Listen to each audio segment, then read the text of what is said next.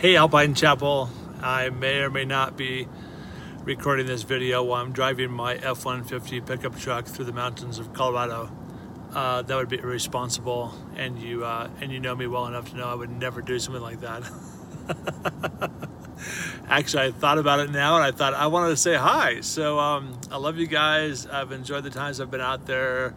Uh, Dave and Natalie, you guys are amazing. You just have, give great leadership to uh, the church there and to your friends, and and uh, think about you a lot. I'm so honored that you're going through my book, 42 Seconds. Um, I think you probably were tricked into it because you thought it would just take 42 seconds to read, which is about right now.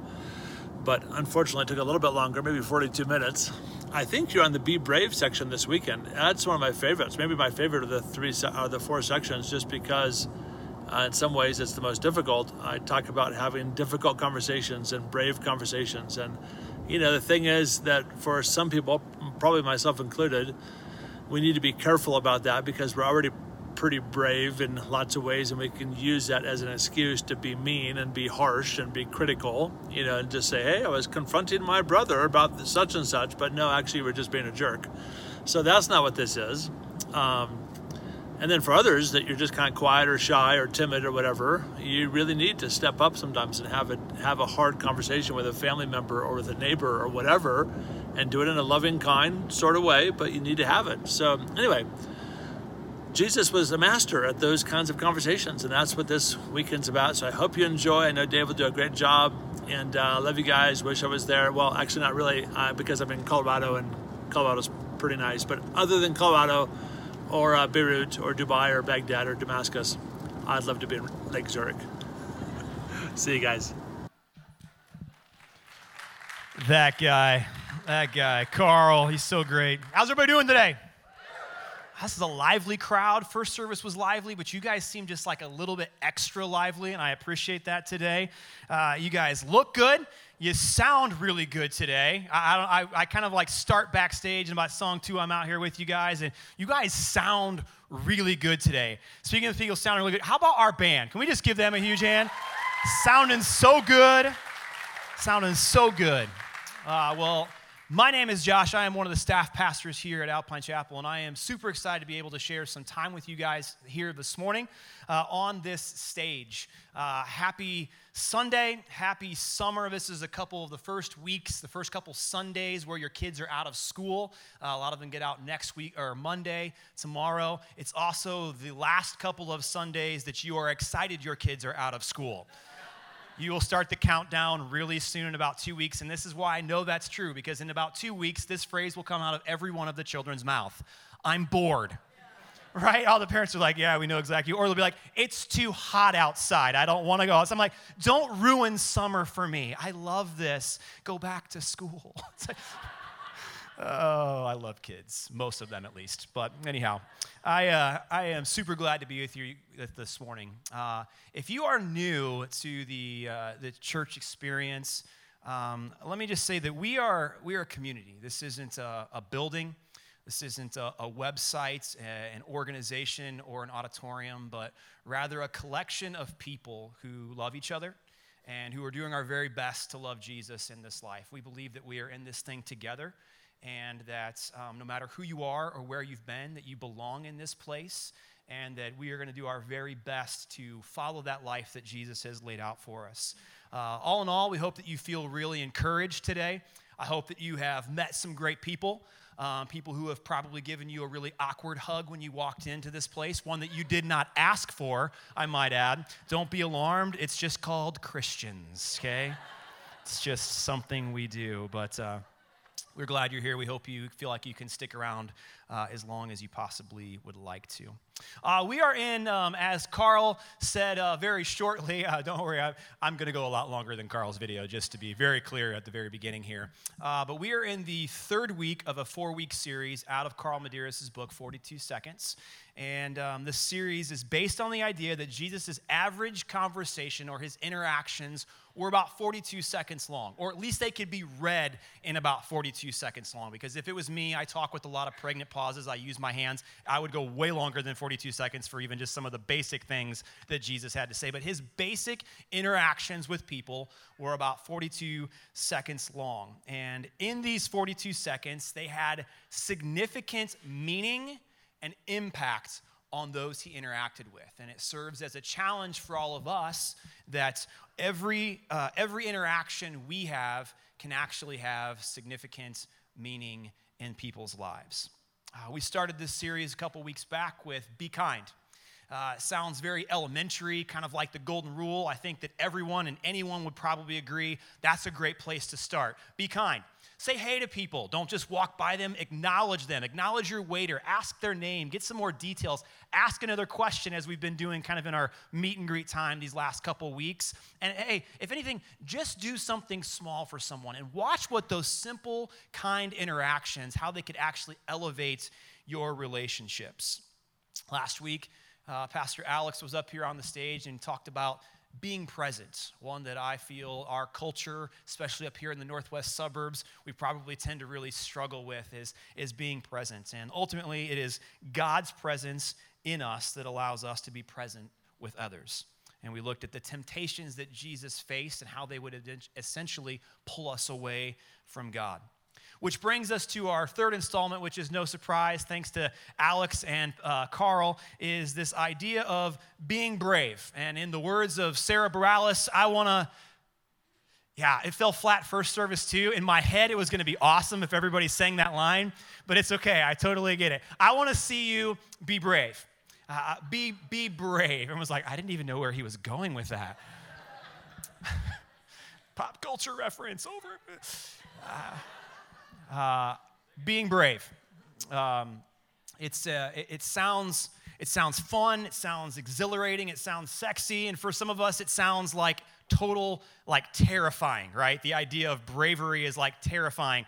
Quick show of hands, little participation. Uh, how many of you, with no pre qualifiers, none whatsoever, you would say, I feel like I'm a pretty brave person? Show of hands. You guys are chickens. Is this it? Okay, yeah, okay, that's a little bit better. People are like, I don't know, is he gonna call me on stage and make me dance or sing? Yes, you, come on down. Wouldn't that be something else? But no, we're, we're not gonna do that. Maybe, I don't know. We'll see how the night this progresses. Maybe we will. Uh, you're a brave person uh, if raising your hand. And uh, bravery comes in all shapes, all sizes, all different kinds of forms. Uh, and for some of us, bravery just comes to the simple foods that we eat. Uh, I don't know if you've experienced this or not. Yeah, I know. People are like, like, I watch a lot of food shows. I love to cook. And I've seen this where, have you ever seen the, the chefs that prepare the puffer fish?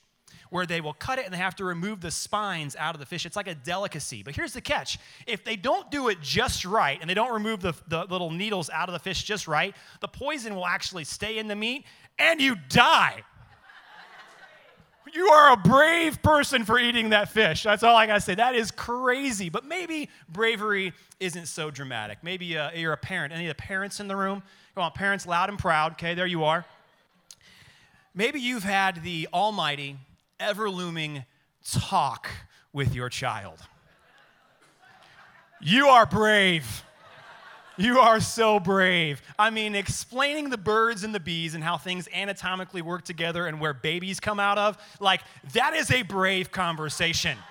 Okay? I'm just gonna be really honest. It's brave. You ask my wife how I do in those kind of conversations, I am like a small teenage boy on the couch giggling. I'm like, can we say that to our kids? I'm like, we can't do that. That's terrifying. And it's like, I, I am not brave at all when it comes to having the talk. But uh, maybe it's not eating sushi. Maybe it's uh, not having the talk. But maybe it's marriage. Ah, oh, marriage, right? marriage. Maybe for some of you, it was brave just to say yes to the person you're sitting next to today, right? Don't look at that person right now. That's self incriminating, okay? But uh, for the married men in the room, maybe you've experienced this as I have, but uh, perhaps your significant other, your wife, will come up to you and they will ask this question uh, How do I say this without getting myself in trouble? Um, does this outfit, is this outfit flattering, right? Is, this, is, it making me, is, it, is it making me look good? And you had better hope that the answer is yes. Because if it is not yes, you will be faced with one of the bravest decisions you will ever make in your married life, or you will lie. And that's a whole nother message that we're not going to touch on today. But uh, we're not going to be talking about those kind of acts of bravery today. Some of you are like, thank God I can't do it. Others are like, I wish we would. I don't know how to do those. But uh, we're not, we're not going to be talking about those kind of things today, but rather true bravery. Um, Jesus inspired, Jesus modeled his example of bravery in our lives.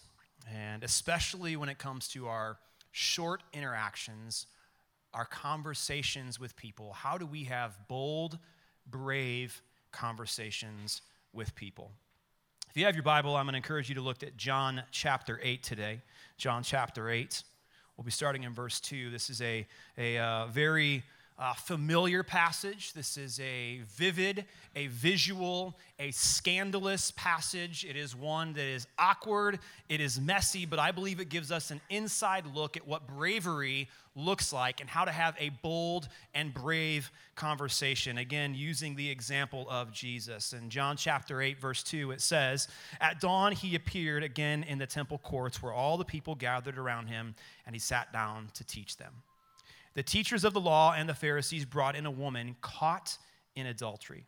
They made her stand before the group and said to Jesus, Teacher, this woman was caught in the act of adultery.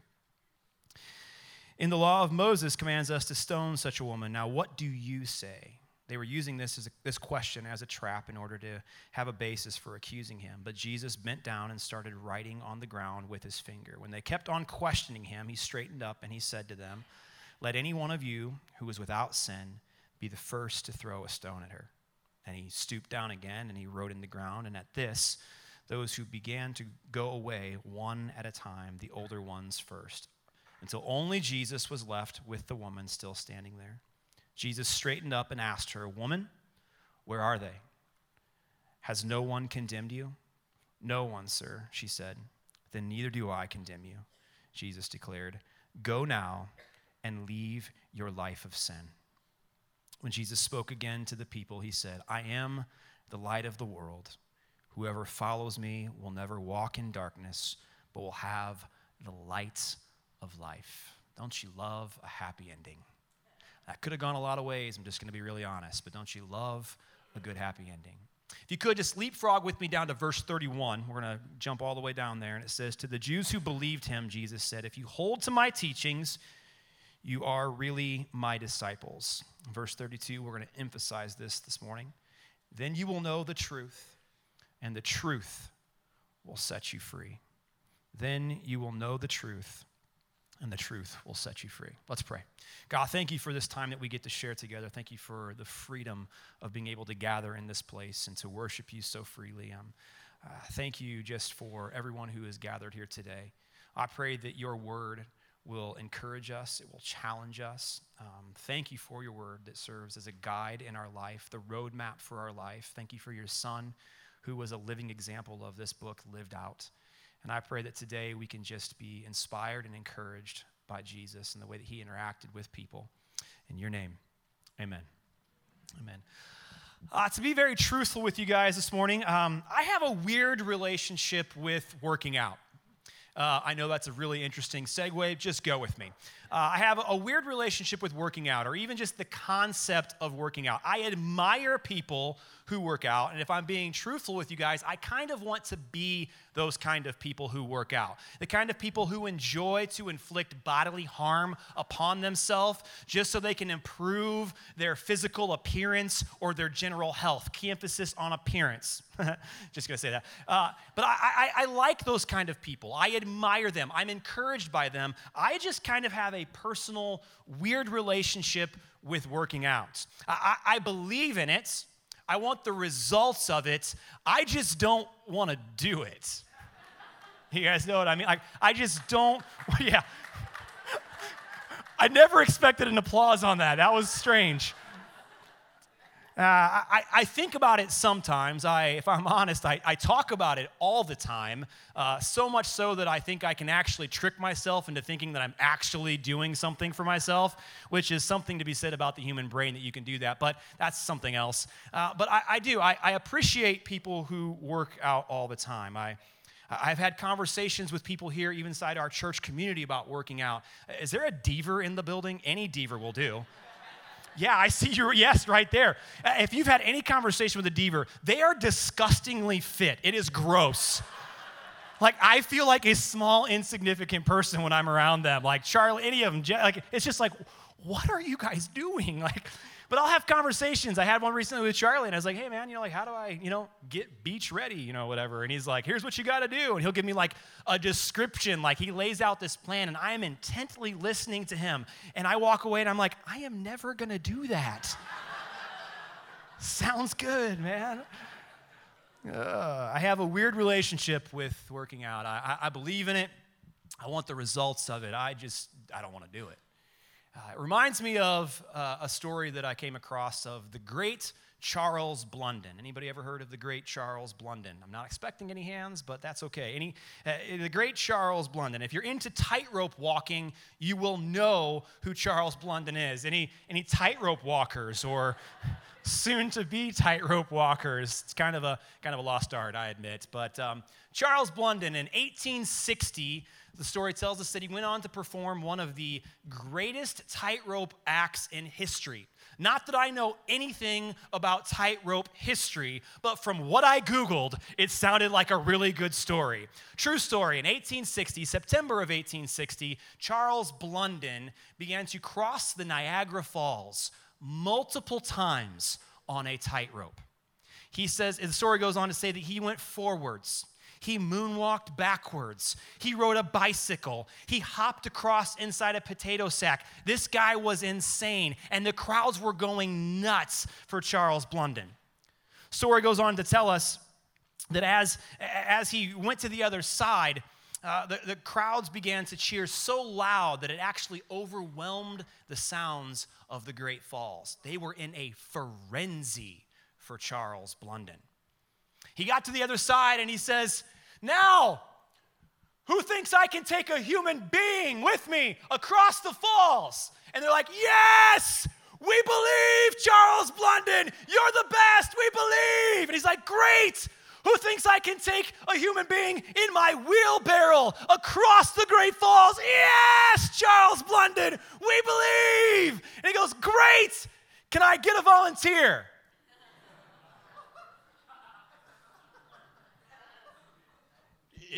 He couldn't get one volunteer out of the whole crowd. Story goes on to say that that was the end of the story, actually, just, just like that. See, thousands of people gathered in that moment with what I call a weird relationship with bravery. They believe in it, they want to see the results of it, but they don't want to do it. They don't want to do it. I think that oftentimes we have a weird relationship with being like Jesus. I think we have a weird relationship with living, loving, and looking like Jesus in our everyday human interactions. Now, what do you, what do you, what do you mean, Josh? What, what, are you, what are you trying to say here this morning? I think we believe. I mean, I, I'm pretty sure that we believe, like, who wants to live like Jesus? And the crowd erupts. Who wants to love like Jesus? And the crowd erupts. Who wants to look like Jesus? And the crowd erupts. Okay, get in the wheelbarrow. Oh, that's uh, that's awkward. look at the time. I got a workout class I got to get to or something. I, I think we have a weird relationship with being like Jesus. We believe, we want the results. We just don't want to actually physically go do what Jesus asks us to do. Why? Uh, because, quite honestly, when you're in a wheelbarrow on a tightrope in the middle of your situation or the falls, it's not very comfortable. It's not near as comfortable as it is to be on the sidelines cheering somebody else on as they go across the tightrope, because if something was to happen to them, say, doesn't quite impact you at that point. I think we have a weird relationship with being like Jesus, especially when it comes to the brave acts of reckless love that he demonstrated all throughout his life. See, real bravery isn't about your ego. Real bravery isn't about uh, proving a point. Real bravery isn't about being right in a situation. It's not about any of these crazy acts or these thrills that I've talked about. No, no. Real bravery is inspired and driven by bold love. Real bravery is driven by bold love. It's safe to say that no matter what you think about Jesus, the person of Jesus this morning, that he was perhaps probably one of the single most brave people to ever walk our planet. Whether you not you believe he is the son of God, if you look historically in and of that itself, you would come to that same conclusion that he is indeed probably one of the most brave people to ever walk our planet. He gave up his position in heaven, a beautiful home, I might add, came down to an earth that, quite honestly, was in pretty rough shape. He did that willingly for us in mind. He began to walk and live a perfect life, going against all trials, all temptations, doing that flawless, doing those same temptations that other people have failed at miserably. He went ahead and did those things for us. He watched his friends and his family die, thinking of you and I. He launched a, a global mission to redeem humanity that would totally blow up the infrastructure that all religious people walked upon willingly and knowingly that it would ultimately cost him his life. He went to the cross, or a brutal death for you and I. He defeated grave. He rose again. He left people he loved and ascended back to his Father. He was, thank you, he was a brave man. And in the midst of these milestones, in the midst these chapters of his life that we all know and that we've all come to, to learn and to and just kind of embrace these, these key points of Jesus' life, amidst these things, he took time. He was present with people and he took time to have real, bold, loving conversations with people like you and me. People who are often very far from the heart of God. It was always about people with Jesus. It's always been about people for Jesus. He desires relationship with humanity. He desires relationship, not religion, not organization, not tradition. He desires relationship with us because he loves us. God loves the birds. God loves the fish. God loves the mountains. God loves the sea. God loves the whales. Save them all. He loves the giraffes. He loves the lions, not so much cats. But, but,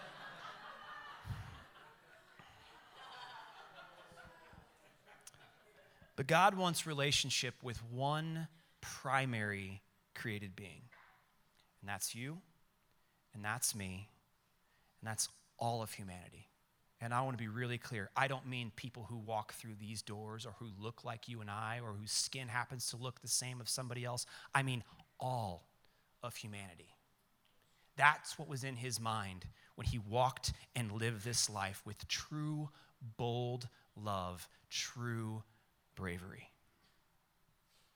And anytime I look at Jesus' bravery and we look at it, it's, it was always about what it was going to take to wake the person up when Jesus would have an act of bravery, it was what was it going to take to wake that person up, to point them to God, to draw them into this wild adventure of a life and live inside this beautiful kingdom that he was inviting all of us into.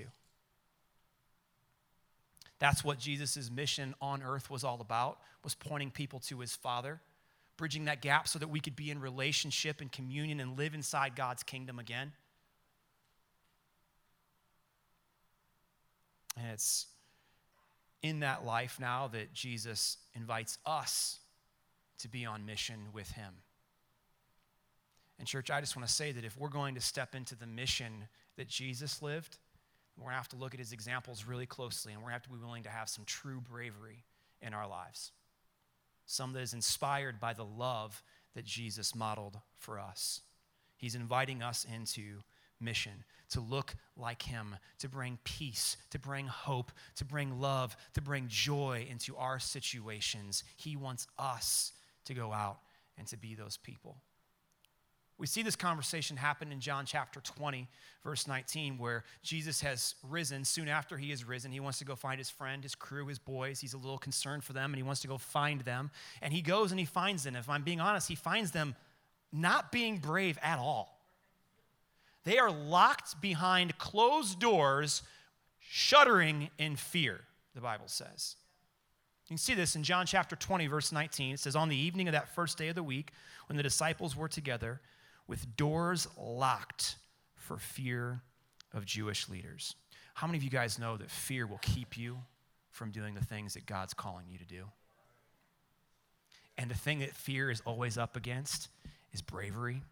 And if you could have some bravery in your life, some true bravery inspired by that, then you might be able to suppress some of that fear. Jesus sees this, walks into this situation, and he says, Peace be with you. Calm yourselves He says, and after he said that, he showed them his hands and his side, almost urging them to believe. Believe, yes, we believe. And then again, Jesus said, Peace be with you. As the Father has sent me, I am now sending you. As I have done my mission, now I am sending you into mission. And you guys are locked behind closed doors, afraid. Now, of course, we can't stop there. You look at this last part, and it says, With that, he breathed on them the Holy Spirit. He says, Receive the Holy Spirit. It's important for us because if you're going to walk into this life and you're going to accept the kind of bravery and the kind of acts that Jesus did and the kind of conversations that he had, you're going to need the Holy Spirit in your life a discerner, a comforter, our helper in our time of need, one who's going to stir that bravery deep inside of your soul and inside of your heart that's going to compel you to see the same kind of love in life that Jesus did. You're going to need that help. And if you don't have that help, I dare say we might stumble and fall in our attempts to be brave. And we may find ourselves locked behind closed doors, afraid of our situation. To live out this mission that we're invited on, it's going to take True bravery, true bravery is bold love. True bravery is being like Jesus in our everyday interactions. I believe that if we took some time to look around, uh, turn on the news, flip on uh, our news feed on our social media, um, to take a read the newspaper, I think we would all come to an agreement today that in our world, in our culture, in our workplaces, in our homes, in our schools, in all these places, I think we would agree that the world could use some people with bold, Jesus inspired love living bravely pointing people to Jesus at no matter what the cost, at no matter what it would take for you to risk your reputation, to risk your relationship, to risk your resources, to step out in some kind of act of love for somebody to point them to Jesus at no matter what the cost. Let me ask you this question today. And before you give me the, the healthy amen or the, mm, that's good, I want you just to pause for a second and I want you just to think about this in your own spirit, in your own time right now. Let me ask you this Are you willing to take risks to move past your fear for the sake of showing Jesus' love to the people in your lives? Are you willing to take risks, move past your fears? Your insecurities for the sake of showing Jesus' love to the people in our lives. I think there's a few things that we can learn in John chapter 8 about Jesus' interaction uh, with the people who have gathered and with the woman who is there. See, Jesus is uh, teaching, and people have gathered to hear him because he's the good teacher. And everywhere he went, people wanted to hear from him. He's a respectable teacher. His reputation is high for teaching. People have come to hear him. And there he is, sitting down teaching. And this vivid scene gets interrupted from a woman who has been caught caught literally in the act of adultery and thrown into the middle of this circle of people who are listening to Jesus teach. And of course, Jesus knows the law, and he's very aware of what that law is. And they say, uh, you know, good teacher, you, you know the law. What should we do here? And they instantly, Jesus kind of stoops down and starts writing in the stand like some ancient little etchy sketch. I've read a lot in this study about certain scholars believe that perhaps Jesus was just doing anything he could to take the eyes of the onlookers off of the woman and onto him. Isn't that so Jesus? I can see the anger in their eyes. I can see that they're condemning you. I know that they're casting shame upon you. That's got to be a heavy burden to Karen to carry. But if you just let me for one moment, I'll take that from you. I'll do whatever I can. I'll take that from you. Some speculate that perhaps he was writing the names of the people who were gathered around that day, or maybe even writing their sins down in the sand as almost to set up or prepare what his next statement was going to be. And he says, Let any of you who are without sin cast the first stone. What a bold move to make. I said this earlier, but this could go a lot of ways. I mean, someone just not being honest with themselves, and Jesus is kind of setting this up. I mean, this is a bold, messy, awkward situation to be in. Of course, as we know the scene goes, they all begin to, to cower away and they begin to leave. It says from the oldest down to the youngest. And, and all of a sudden, the, the scene quiets, the dust clears from everybody walking away, and it's Jesus and the woman And as he's standing there, I can only imagine her eyes kind of just kind of clenched together, just waiting for that first stone to come. And he says, Woman, where are your accusers? There aren't. there are none. Probably looks back at Jesus, the only other person there, goes, I'm not with them. I, I, I don't condemn you either. But go and sin no more. See, I think this is important is we see Jesus respond in total grace and truth. And there's a, there's a joining word there, and truth. So I think oftentimes when we get into these tough situations, these messy, these awkward situations where we're confronting, is that oftentimes we like to separate those two. Kind of playing the good cop, bad cop, if you will. Oh, you're okay, don't worry about it. Better luck next time. Or you come right in and you drop the truth bomb and you're like, you're gonna burn.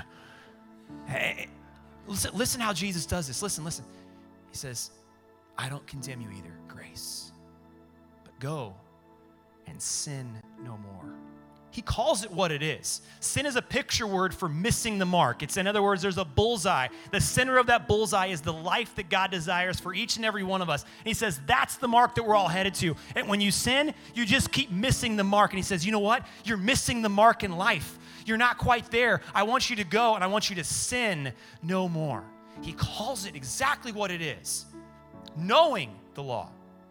Jesus knew the law. This is unlawful. You can't say that, Jesus. You're risking your reputation as the good teacher in front of all these people. You can't say that. I mean, Jesus knew the law. He knew the Ten Commandments. He knew the Declaration. He knew all those things that were there 14 to 1500 years before he stepped onto the scene. He's fully aware of that, which is why he didn't come to abolish it, but he came to fulfill it. And in this moment, he's saying, Yeah, I know you know the law, but I'm going to do something different. Moses had the law, I have grace, I have truth. And he speaks grace and truth to this woman. I think oftentimes we like to separate those as an, an, attempt because we don't want to say truth to somebody because we're afraid that it might kind of hurt.